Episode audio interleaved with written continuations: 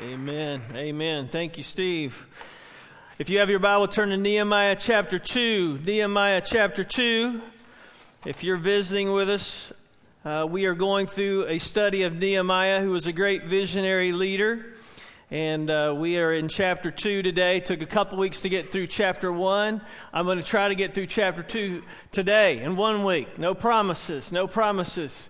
Nehemiah is an incredible uh, character in the Bible, an incredible book of the Bible, and we're going to discover today three relationships that probably everyone in here have relationships with these three groups of people, and we're going to learn from Nehemiah's example today uh, how to maybe strategize uh, those relationships because some of them are challenging. And what we're going to discover is those groups of people are key to helping us accomplish the vision of God. Uh, Nehemiah, a great visionary. We uh, discovered last week, if we didn't know this, that he was the cupbearer to the king and uh, an incredible guy who had a heart for his people in Jerusalem where the walls were torn down. The city was rebuilt, but the walls were torn down. So it was an unfortified city that could come in and be destroyed and taken over by the enemy. And God comes to him through some friends in chapter 1, and he discovers this situation.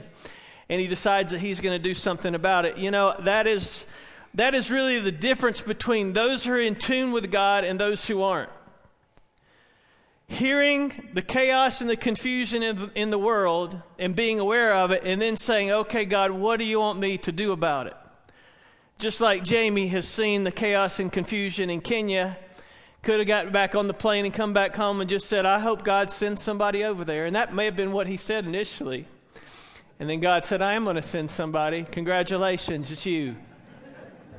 My prayer really is, as I said just a moment ago, that God would do that for many of us uh, in this congregation.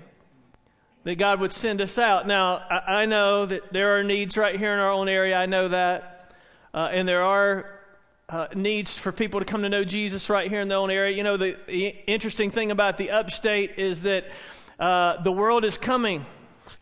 And you may, if you live around this area, you may go, I know, I wish they would leave. Especially out here during 5 o'clock because you can't hardly get to the church because of the traffic. But the world is coming to Greenville, and we have an opportunity to impact that world, but that does not uh, take away the responsibility to go to the utmost parts of the earth. Because despite the needs in Greenville, there are some significant, uh, significantly different needs in other parts of the world that we can't even wrap our minds and hearts around unless we're there.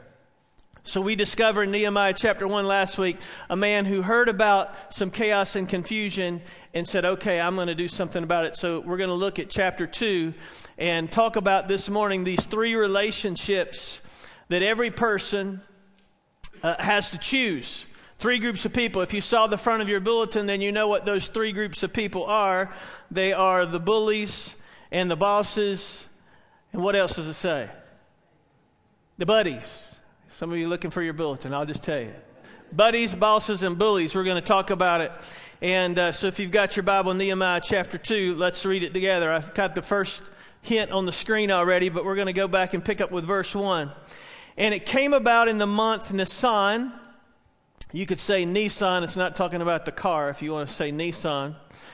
Uh, in the 20th year of King Artaxerxes, that wine was before him, and I took up the wine and I gave it to the king. Now I had not been sad in his presence. Let's stop for just a minute and make a couple of notes here. The month of Nisan is about four months from the time of what happened in chapter one. So about four months have progressed.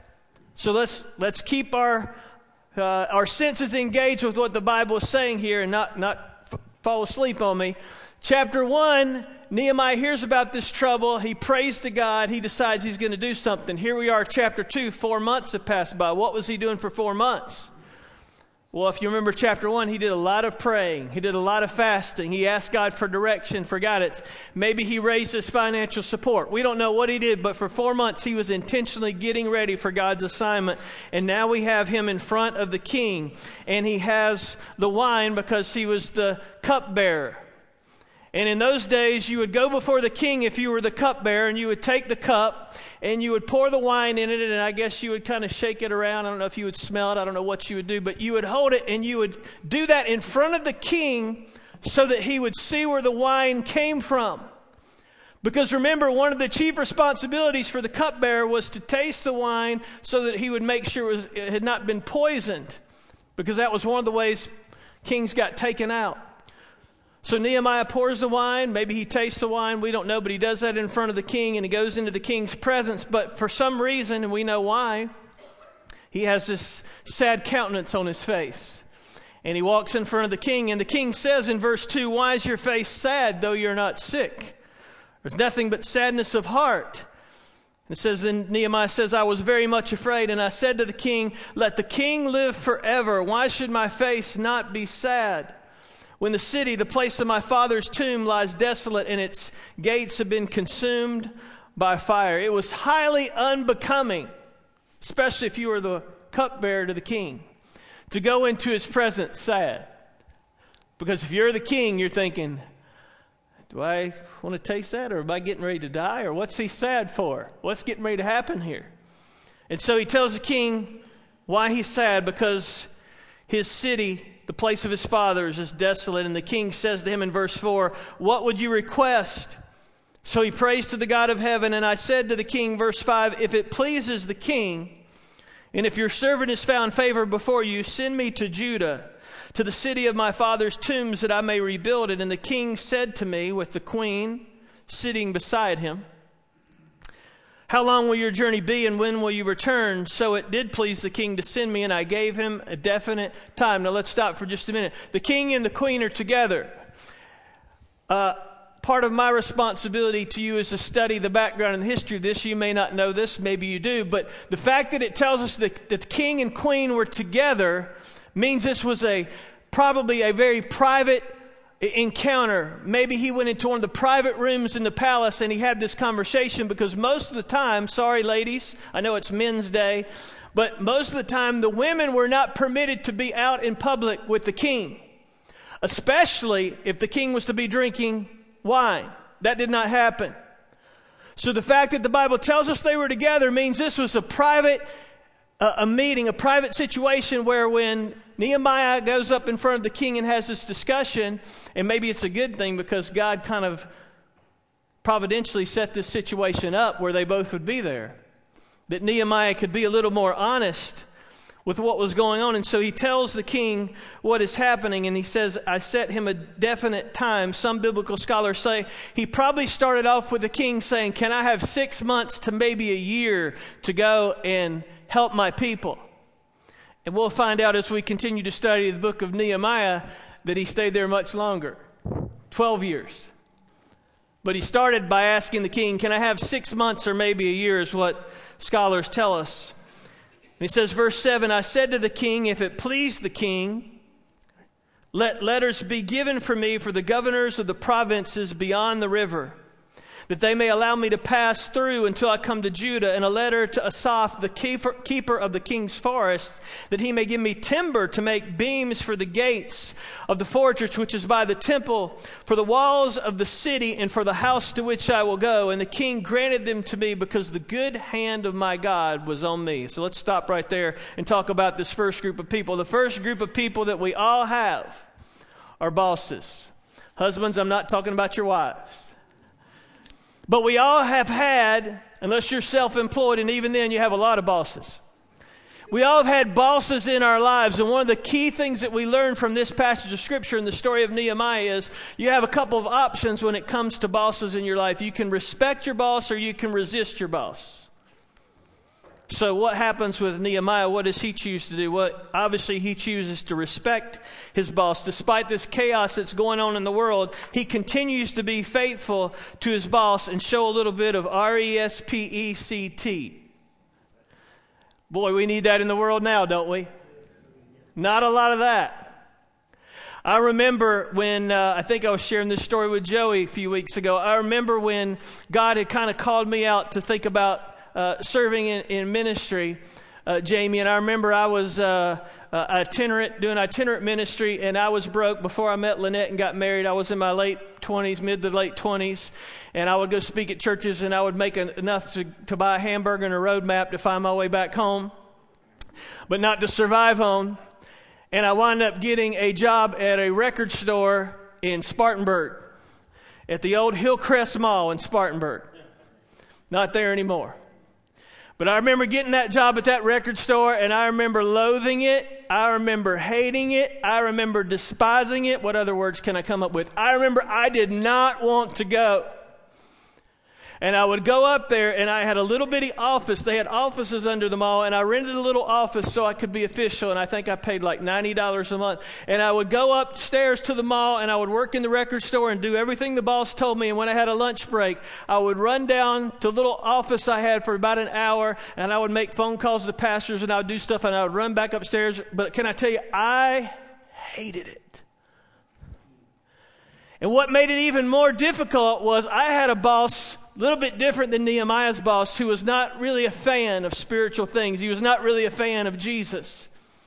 And I remember when I took that job and I just said to him up front, hey, this is temporary. I, am praying and I'm believing God is going to do this. That he began to poke and prod and have a lot of fun with me.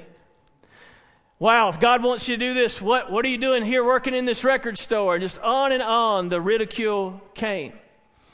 And I remember praying and, and, and honestly crying sometimes at night, going, God, when is this going to change? When is this going to relent? What's going to happen? But at the same time, I decided I'm going to respect this guy and I'm going to serve him and I'm going to do my best. And I did for a year and two years and I remember when I finally said, when God opened the door for me to finally leave, I remember going to him and, and saying, Hey, I think my time is up. I know, I know I need to work a notice. What kind of notice do I need to work? And he said to me, He said, You know what? I, I don't agree with your uh, faith. I don't agree with your Christianity. But one thing I can say, you more so than any employee, you have shown me the utmost respect. Didn't change his heart completely but it made an impact. Here in Nehemiah's situation, he shows respect. You say, how do we know he shows respect? Well, he showed up and he did his duty. He did his duty. You may be in a situation right now with a boss where you're discouraged and you feel defeated. Do what you're there to do. Do what you're there to do. Why is it that most of us and most of the employers that I talk to, the group that they complain about when it comes to their employees are us as believers? That should not be the case of anybody who should do our work unto the Lord, the Bible says. It's to be those of us who say we have faith in Christ, and our bosses should be the ones to see that happen. And Nehemiah does that, and he shows great respect. As a matter of fact, we see this several times. It says in verse 3, what was his demeanor to the king? Here's what he says Let the king live forever, in verse 3. In verse 5, he says, Now, if it pleases the king, this is what I would like to request. Verse 7, if it pleases the king, he was recognizing who was in authority. And you may be in a situation where you're just kind of like, I, I, don't, really enjoy this right now. But respect the person who is in authority above you because they're there for a reason. And the boss responds to him, his boss, the king, Nehemiah responds to him in a very gracious way. We find out at the end of verse 8, it says, The king granted them the letters that he requested to Nehemiah because the good hand of God was on him. What an incredible decision for the boss to grant what he wanted. I, I remember these stories just came to mind this morning as I was sitting downstairs in, in, uh, in the office. I remember dating this girl in high school. This is before I, before I met you, sweetie. Before I met you. I wish I'd met you sooner, but this was 10 years before that. I remember dating this girl in high school, and I tried to respect her, and I did, and I treated her right. Fast forward during that time at the record store, fast forward setting up a nonprofit ministry, fast forward raising money, writing grants, trying to get money, fast forward about 10 years later. I'm writing this grant, and I wrote a grant. I was requesting about $15,000 from a foundation. And I look on the letterhead of the information that I'd been given, and I see on the letterhead one of the people who was on the committee was my former girlfriend's father.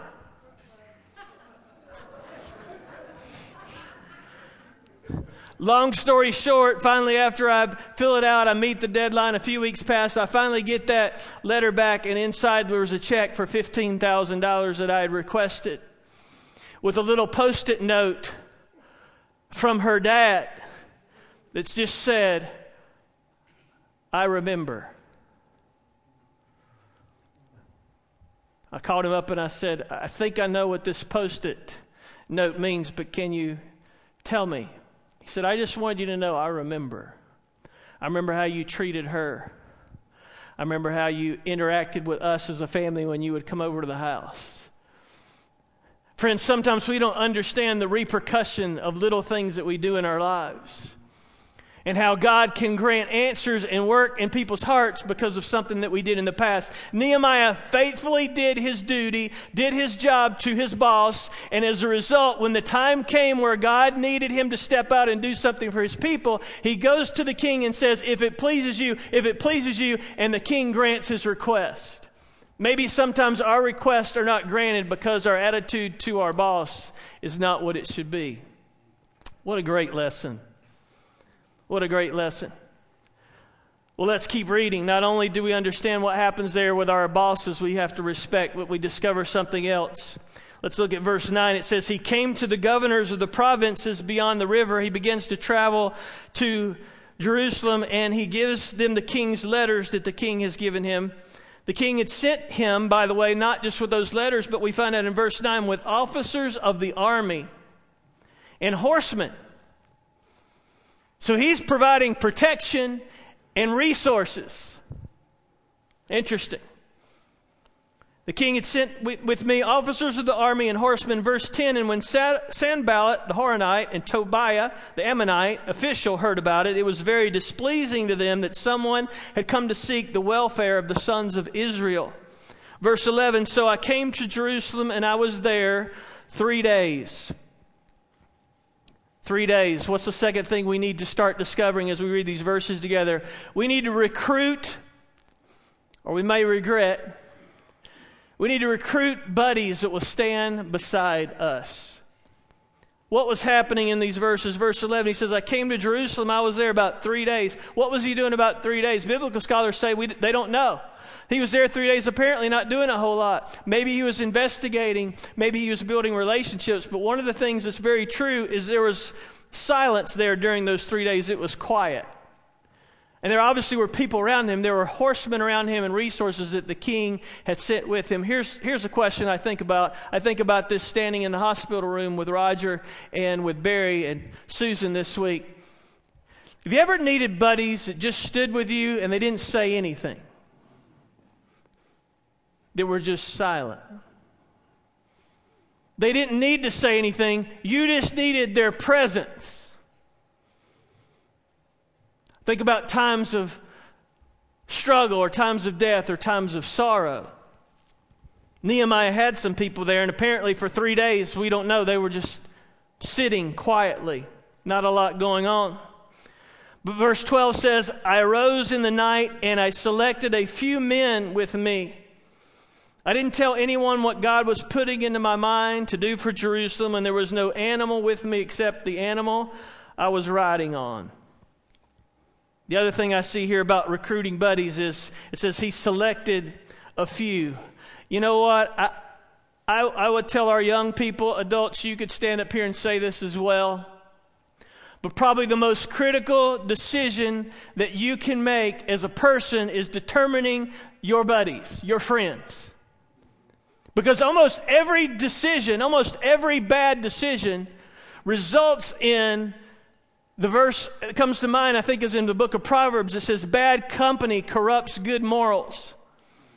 Almost every bad decision can be traced back to the people that you hang around. That's why you will find in my life there are certain people, I love everybody, but there are certain people I just don't go have lunch with. Because I don't want to hear their negativity. I don't want to hear their griping. I don't want to hear their gossiping. I don't want to hear their bickering. It does nothing to build me up. And as a child of God, you don't want to be hanging around with those people. If you sometimes wonder why you feel like you've drunk, you know, lemon juice for breakfast, Man, look at who you and I are hanging around. Here we understand that Nehemiah gets around a group of people and it says he selected just a few people. He had been quiet, but he began to select a few people, some confidants, some comrades. Man, I look back in my life and I, I could trace, and, and we don't have time this morning because there are a lot. I could trace every bad decision I ever made back to a group of people that I was hanging around. Psalms, I believe Psalms 1 teaches us this when he, the writer David tells us that sometimes you walk with people, you stand with people, you sit with people. Here's how he says it in Psalm chapter 1. It's very interesting. It says, Blessed is the man who does not walk in the counsel of the wicked, nor stand in the path of sinners, nor sit in the seat of scoffers. In other words, there's a progression. We're walking around with people. Then we're like, oh, hey, man, we're standing around talking with people. Next progression is now we're sitting down having lunch with those people. It's a progression, and it tells us that the people that we hang around can build us up or tear us down. That's probably the number one question I got when I was working with students. I know the world has changed a lot.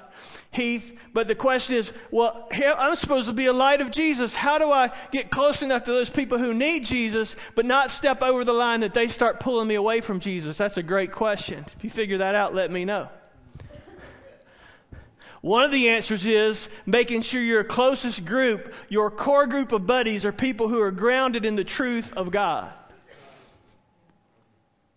And all of us Perhaps of any group that we're going to look at this morning, this is one of the most important groups our buddies, the people who befriend us. My mom and dad used to tell me growing up, and I used to laugh and think, man, you guys were just, what was your problem? When they would say, you know, if you're lucky and you get to our age, if you just have two or three good friends, you'll be fortunate. And I used to think, man, if somebody needs to teach you how to make friends. What's wrong?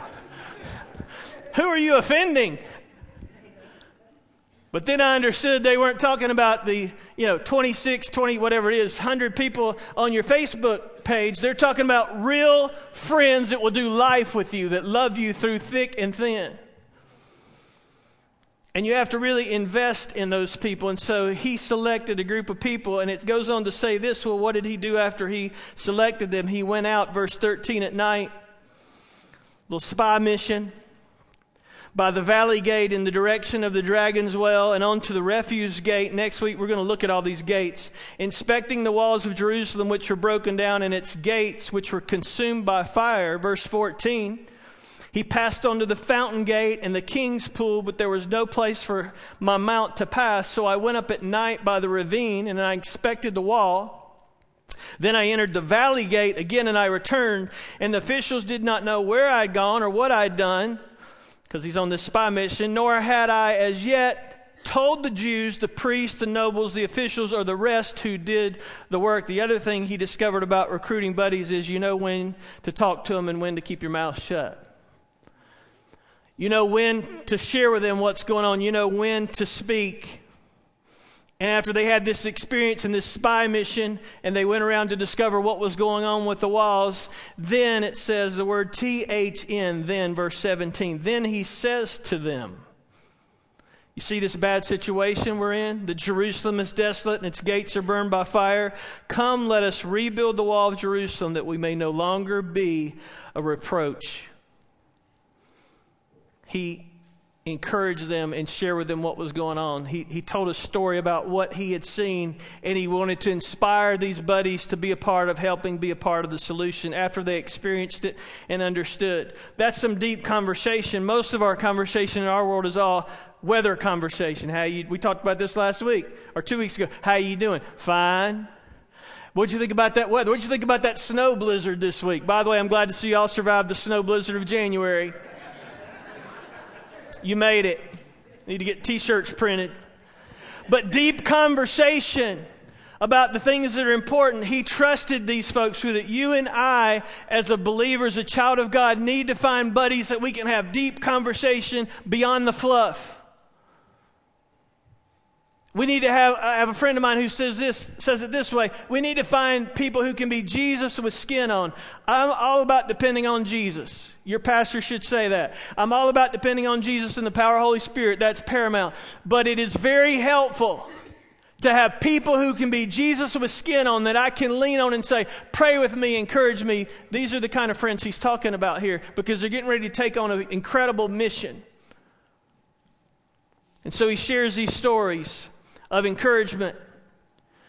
And after he tells them about how bad the situation is, he doesn't stop there. He inspires them in verse 18. He says, And I told them how the hand of my God had been favorable to me and also about the king's words which he had spoken to me. And then they said, Let us arise and build. So they put their hands to do the good work. Wow, there's so much more we could say about that. But rest assured, when you have good buddies who are encouraging you, and even good bosses who will grant you your need because of your respect, you have another group of people that's waiting in the wings. They're always there. They're always there. They're the bullies. They're always there. Your option as a child of God is to rebuke them or to run in fear and retreat from them. And it's interesting to see what Nehemiah's response is. And these bullies actually are, it's, it's interesting. They're here. If you read in verse 10, we, we read through it quickly, but in verse 10, after the king grants Nehemiah what he needs, what quickly happens? Verse 10 says, And when Sanballat the Horonite and Tobiah the Ammonite, the officials heard about it, it was very displeasing to them that someone had come to seek the welfare of the sons of Israel. What? You're displeased that someone is going to come help and run to the aid of someone else? Yeah, they were. It's interesting that we only hear about two of them in that verse, but let's keep reading because if you jump down to verse 19 and we finish the chapter, there's a third person that emerges, a third character Verse 19, when Sanballat the Horonite, Tobiah the Ammonite official, and, oh, by the way, here's Geshem, the Arab heard it. They mocked us and despised us and said, What is this thing you're doing? Are you rebelling against the king? I remember riding the bus, the big yellow bus, in middle school. I would think I was probably sixth grade in Roebuck, South Carolina. And I remember going up the hill to our house, and this high school punk started kind of aggravating me and picking on me and bullying me. Getting behind the seat behind me on the bus and just kind of flicking my ear. You remember that? Anybody had their ear flicked? I think I was probably about, I don't know, five four, five five, about 150 pounds. Probably I was a little hefty and hunky and husky and he was probably about 150, 6'2, 6'3. I remember sitting in my seat like this was yesterday, looking in the rearview mirror of the bus and seeing the bus driver, and he was getting very agitated. I was afraid he was just going to let, let go of the steering wheel and walk to the back of the bus, and then, of course, we all would have died. I'd come back there and slap this guy around. But I was waiting for somebody else to come to my defense. There were a lot of older high schoolers sitting around, but there were a lot of them just watching. Nobody came to my aid. We got to the stop where my house was, the door open. I stepped out. This high school kid stepped out after me. And I'm thinking, something is getting ready to go down. Cops is going to be videoing this in just a second. What's happening? And I looked and I saw the bus driver put the thing in neutral, I guess, pull up the emergency brake, and stepped out from behind the driver's seat and came down and, and got in this guy's face and said, You got two options. You either get on the bus now or you and I are going to have an issue. And luckily, this high school kid got on back on the bus. Some of you, maybe in this congregation, have been bullied. I have some relatives that are going through that right now. Makes me want to jump in the car in Jesus' name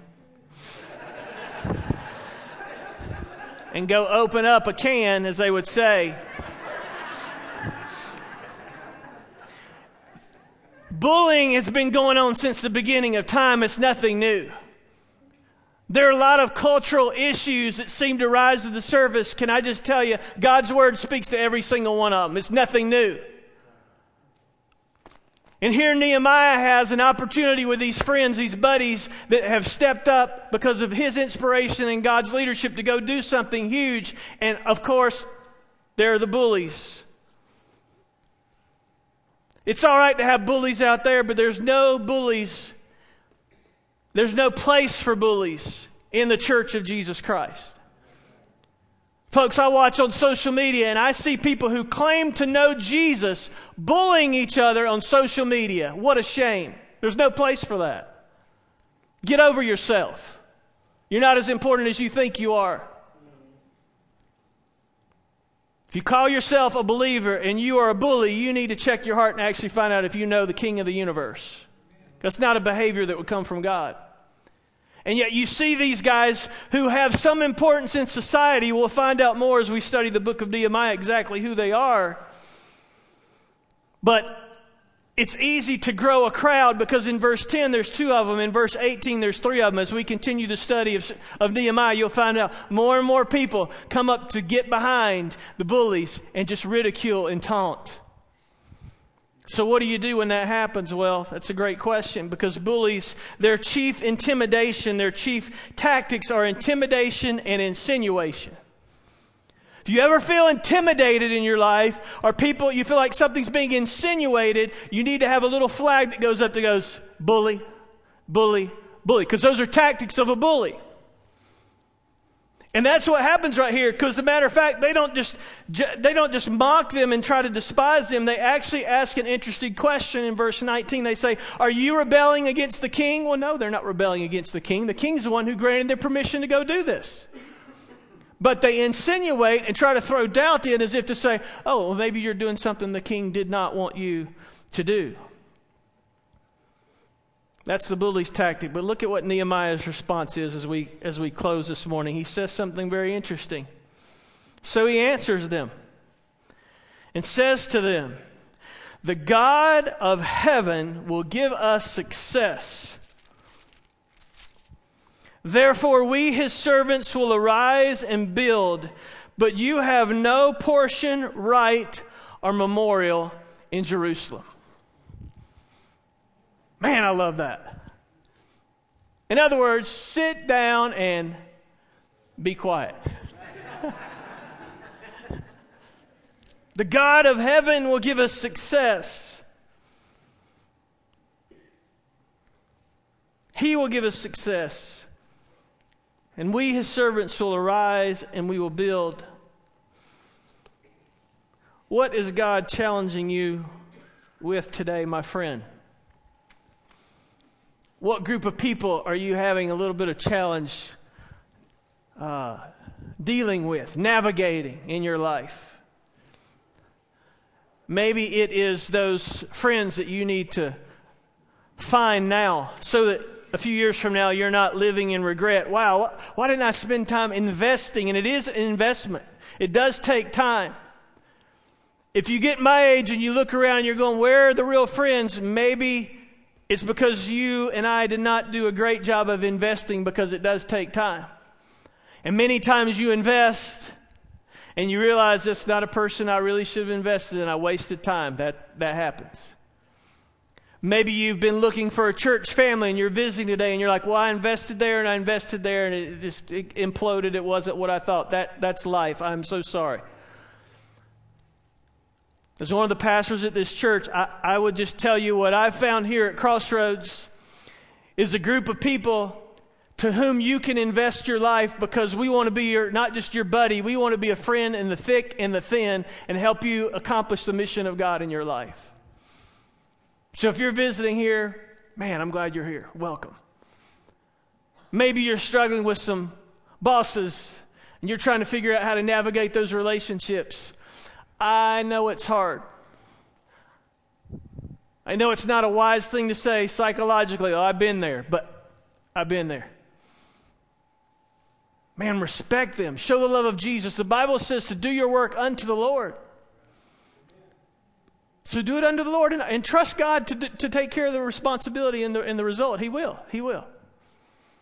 Maybe you find yourself today and you're just saying, you know what, I, I need to actually surrender to the boss and his name is Jesus.